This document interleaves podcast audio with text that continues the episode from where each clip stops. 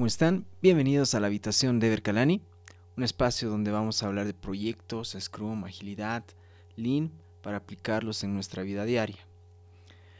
Como llegué a los podcasts, hace unos años eh, veía un canal en YouTube que se llama Master de Emprendedores, donde básicamente compartían las habilidades de los que se necesita para gestionar tus proyectos, tus emprendimientos, donde también se hablaba mucho acerca de potenciar el hemisferio derecho. Y en una de sus descripciones vi que decía, escúchanos también en nuestro podcast y te dejaban el link para que tú ya no, ya no necesariamente tengas que verlos. En esa época no había YouTube Premium, o sea que obligatoriamente tu celular tenía que estar prendido o tenías que descargar el episodio para escucharlo en audio, sino que ahora mediante alguna aplicación de podcast podías escucharlos mientras vas al trabajo, mientras estás caminando, mientras estás en el transporte. Entonces vi, wow, esta es la evolución de la radio, genial, es como el YouTube de los audios. Y empecé a, a descubrir algunos otros canales que los escuché por algún tiempo, por ejemplo, Se Regalan Dudas, una pareja de mexicanas que hablan acerca de muchos temas, acerca de en, en México, de cómo eh, de cómo luchar contra el machismo y algunos otros temas un poco más controversiales, pero muy, muy interesante, muy llevadero, que te entretiene todo el tiempo. Después también llega el podcast de Alex Fernández, es un poco más de comedia, de comentar lo que está viviendo, lo que están viviendo allá. Y es mm, eh, también tienen muchas, tienen muchas entrevistas y dije, wow, todos estos podcasts que estoy escuchando son mexicanos. Y después descubrí, wow, no son, y la mayoría son de Guadalajara. ¿Qué onda con Guadalajara? Después justo vi un video en HBO que decía que, mm, que mostraba que en realidad de manera natural, por la inversión que hicieron los estadounidenses en Guadalajara, que tenían sus subsidiarias allá, es como que se desarrolló el Silicon Valley mexicano por eso los jóvenes de allá son, son bien emprendedores y seguramente muchos de los, de los contenidos de México que tú consumes o que consumimos son, son de, de personas de Guadalajara. Em, después también recordé un profesor, Enrique Aparicio, nos decía, la verdad es que Estados Unidos marca tendencia en muchas de las cosas. Era un profesor de la materia de proyectos y él nos contaba y nos decía, por ejemplo, Estados Unidos es la que agarró, hizo una metodología para administrar los proyectos y lo implementó obligatoriamente en, en el desarrollo de sus proyectos gubernamentales. Después le siguió México, después los países latinoamericanos también siguieron esa tendencia. En, en el mundo de los podcasts sucedió de manera similar. Hay un montón de podcasts en inglés estadounidenses eh, de, diferentes temas. En español, la mayoría son mexicanos, puedes encontrar de todo. Y hace unos cuantos años se empezó a desarrollar también los canales de podcast eh, de otros países de Latinoamérica.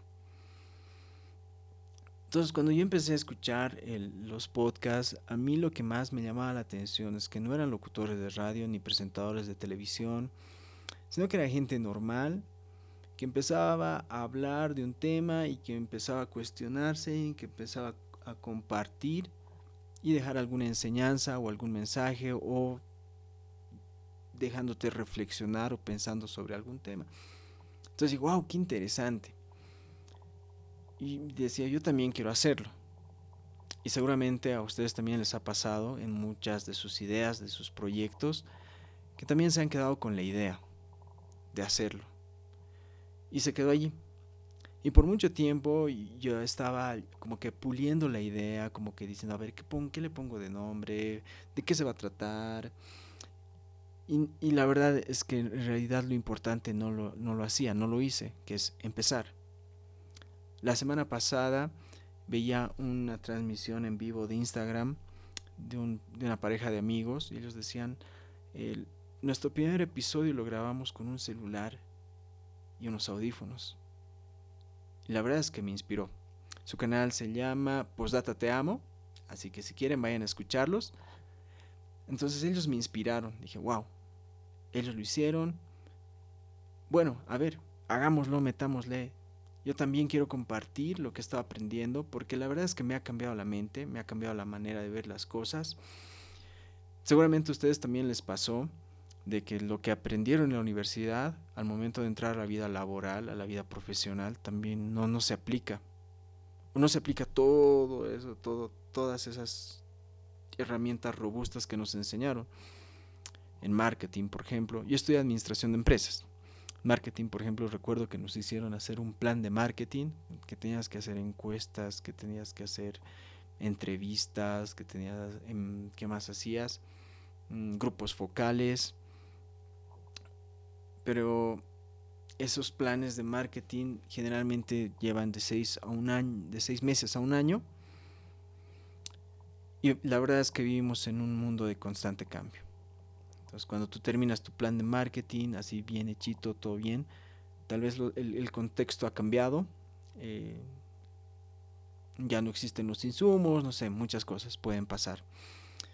Entonces, yo en este mundo de los proyectos en el cual me metí hace un par de años, fui descubriendo cómo actualmente se hacen las cosas, cómo se ha ido renovando con herramientas de design thinking, el MVP, Scrum, el mindset de Agile, cómo está influyendo, el management 3.0, en cómo, cómo van, como que concatenan, como que van de la mano. Súper interesante. Y eso es lo que quiero compartir. Eso es lo que quiero también tener retroalimentación Y una de las, uno de los puntos que, que, siempre se menciona constantemente es el MVP, el producto mínimo viable. ¿Qué es lo mínimo con lo cual tú puedes satisfacer a tu cliente para ver si va a funcionar o no tu producto, si va a funcionar o no tu servicio?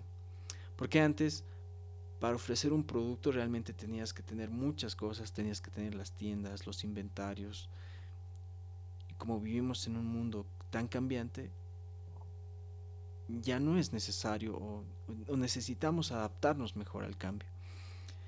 Justo en, este curso que pasé de Scrum, decían que en realidad cuando se hizo el manifiesto Agile, se entró en una disyuntiva entre saber si, si qué, qué, nombre va a tener este movimiento, que fue allá en los noventas, qué nombre va a tener, va a ser Agile o va a ser adaptativo.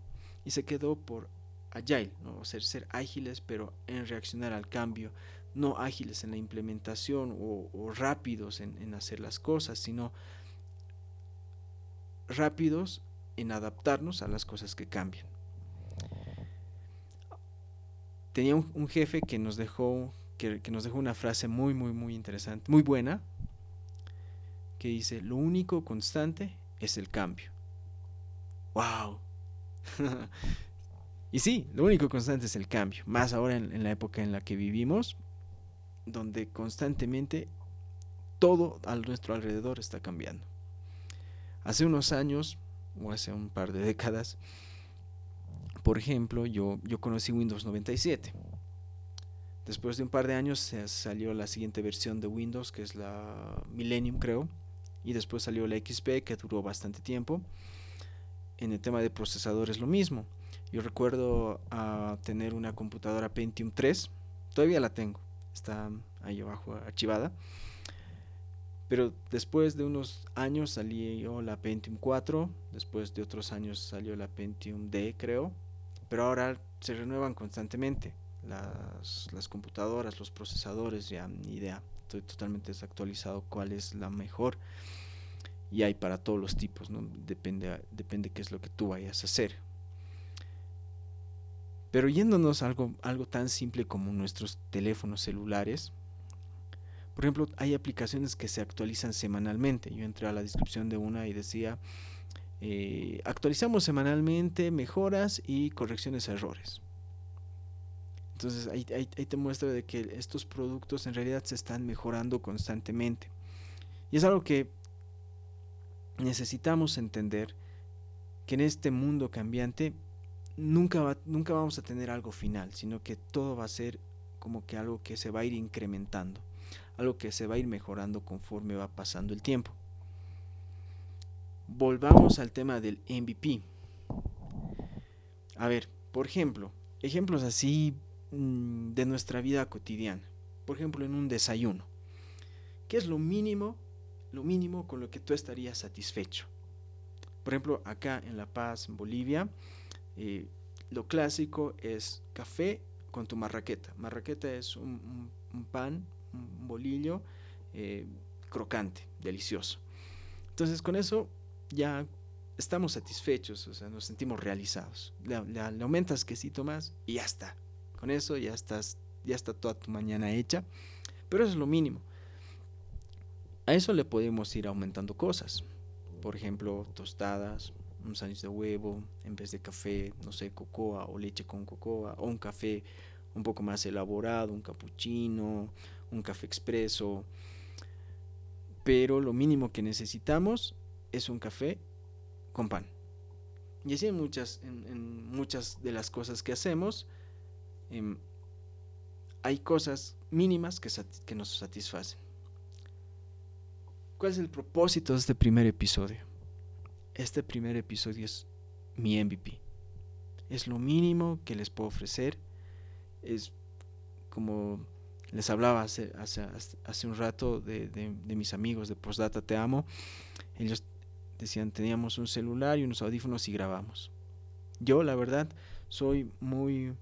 Mm, me gusta la música. Entonces tengo un, un, poquito, unos cuantos accesorios más para poder grabar el podcast. Entonces dije, bueno, lo haré. Lo importante es empezar.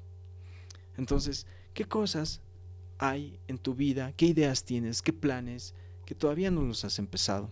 Que todavía no los inicias. Porque ¿Tienes miedo? ¿Qué es lo que te impide empezar? Lo primero que tenemos que respondernos es, ¿dónde estoy ahora? ¿Dónde me gustaría estar? ¿Cuál es el sitio ideal en el que me gustaría estar? De esa manera, nuestra mente va a buscar salidas, va a buscar caminos para llevarnos a ese sitio ideal. Pero Primero tenemos que interiorizar esa idea de decir, este es el lugar ideal. Entonces, ¿cuál es ese lugar? ¿Dónde te gustaría estar? ¿Qué te gustaría realizar? ¿Qué te gustaría superar? ¿Qué te gustaría implementar? ¿Ok? ¿Ya lo tienes identificado?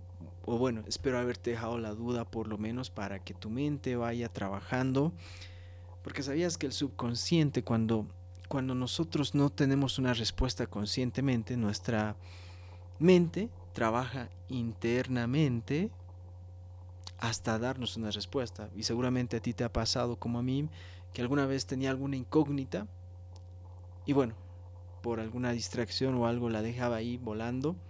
Y después de días o semanas tal vez, me venía la respuesta. Ah, eso es lo que estaba buscando. Ah, ah, eso, recuerdo. Sí, esa es la respuesta. Entonces, espero por, lo menos dejarte con la duda para que tu mente vaya trabajando. ¿Qué es lo que tú quieres hacer? ¿Dónde te gustaría estar? En, en las diferentes áreas de tu vida. Mira, la verdad es que nuestra vida también es una mejora incremental, incremental constante. No somos un producto terminado, por lo tanto no somos perfectos. Nos vamos a ir mejorando constantemente. Todo empieza por allí, por reconocerlo, por saber que necesito mejorar o voy a ir mejorando. No es que tenga una necesidad netamente, sino que vamos a ir mejorando por diferentes circunstancias. En cada área de nuestra vida nosotros vamos a ir mejorando. No, me gusta usar mucho la palabra evolucionando, porque vamos a seguir siendo los mismos, pero con otras habilidades, con otra forma de pensar. Entonces, ¿dónde te gustaría estar? La otra pregunta es, ¿cómo piensas empezar? ¿Qué es lo que te impide empezar? ¿Por dónde podrías empezar? ¿Cuál es ese producto mínimo viable al que primero puedes llegar y ver si funciona. ¿Qué es lo que te motiva a llegar allí? ¿Ok? Entonces, en, la, en, en, los, en las siguientes emisiones vamos a ir hablando mm, de muchas más cosas acerca de lo que es Agile y poder y ver que se puede aplicar en nuestra vida diaria. El día de hoy hablamos del MVP. Este primer episodio es un MVP y lo vamos a ir evaluando, lo vamos a ir retroalimentando para poder mejorar el producto. La verdad, mm, para poder mejorar el programa, no digamos producto, no seamos tan mercantilistas. Pero para aquellos que nos escuchan, vivimos en la época del capitalismo digital. Así que bueno, no se ofendan. Em, vamos a ir mejorando el programa, queremos seguir compartiendo, queremos seguir ampliando este mundo agile para que todos podamos vivir mejor y encontremos mejores maneras de hacer las cosas en nuestra vida. Es un gusto que estén conmigo en mi habitación. Los saluda Ever Kalani. Hasta pronto.